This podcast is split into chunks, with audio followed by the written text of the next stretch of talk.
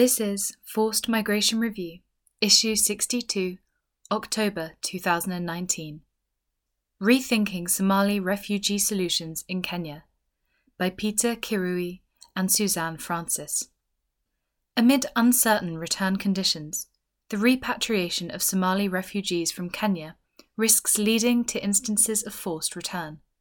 Alternative avenues, such as local integration, should be explored. The signing of a tripartite agreement, TA, on voluntary repatriation is intended to signal an end to refugees' long wait to return home. However, difficult questions surround what constitutes normality in the home country and whether conditions have improved to allow for a dignified return. Somali refugees in Kenya have found themselves facing these questions following the signing of a TA in November 2013 between the governments of Kenya and Somalia and the UN Refugee Agency, UNHCR. Endnote 1. While Kenya leads calls for repatriation, UNHCR, Somalia, and donor states also favour repatriation.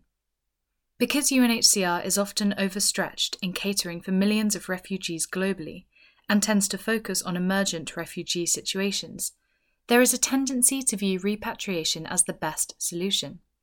For the government of Somalia, repatriation of its citizens strengthens the legitimacy of the Somali government at home and abroad.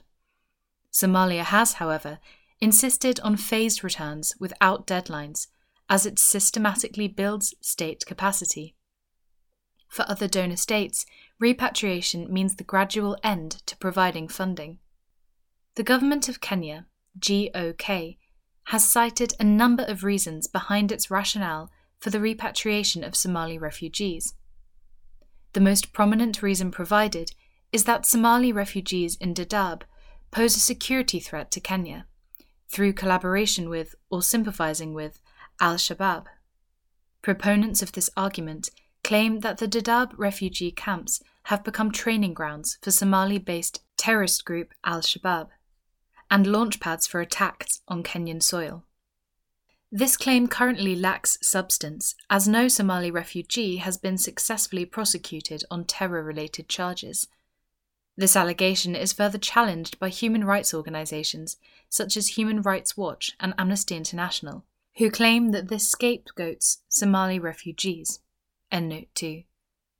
Secondly, GOK claims that Somalia is now a safe place to which to return. This is difficult to substantiate, as many parts of Somalia are still unreachable and inhospitable, and Al Shabaab remains capable of launching massive attacks on civilians, as witnessed in the Mogadishu bombings of October 2017 that claimed more than 500 lives. Return to some parts of Somalia is therefore premature. In cases where return has occurred, returnees have had to negotiate new access to land, as some of it had been occupied or claimed by others since they left. The TA has been placed under sharp scrutiny, with several questions emerging. Do returns that take place under the TA remain voluntary even when GOK threatens to close the Dadaab camps as it has done on several occasions? Does the TA represent the general feelings or thoughts of Somali refugees about return? Although refugees may not be directly involved in negotiating and writing TAs, their informal participation is critical if they are to embrace TAs and voluntary return. The question of whether the state of origin is capable and willing to handle the mass return of Somali refugees is also important. Establishing the answers to these questions will determine whether repatriation is likely to be a success and will help safeguard against premature return. Premature and involuntary returns are by no means confined to Kenya. Syrian refugees in Europe, for example, all face the possibility of premature and involuntary return. Only 1% of Somali refugees have access to resettlement to a third country making this an option with a very limited viability. Local integration could, however, potentially complement return and resettlement, and may be particularly effective for Somali refugees who have been living in the Dadaab camps for more than two decades, and who may therefore find it easier to integrate in Kenya than in Somalia. It may also be a better option for young adults who have been educated and socialized in Kenya and have probably known no other place as home. If permitted by the government, local integration could enable Somali refugees to establish productive livelihoods. The protracted refugee situation and the reliance of the Dadaab camps on humanitarian assistance could be alienating a potentially productive refugee population from meaningful participation in the socio economic development of Kenya.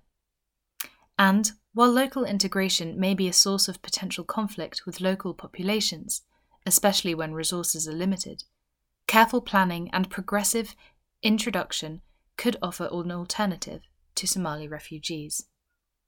Of the three durable solutions repatriation, local integration, and resettlement none alone is adequate to address the Somali refugee situation, but instead they must be pursued concurrently, not least in order to guard against the threat of forced return. Peter Kirui, P. Kirui at uoeld.ac.ke,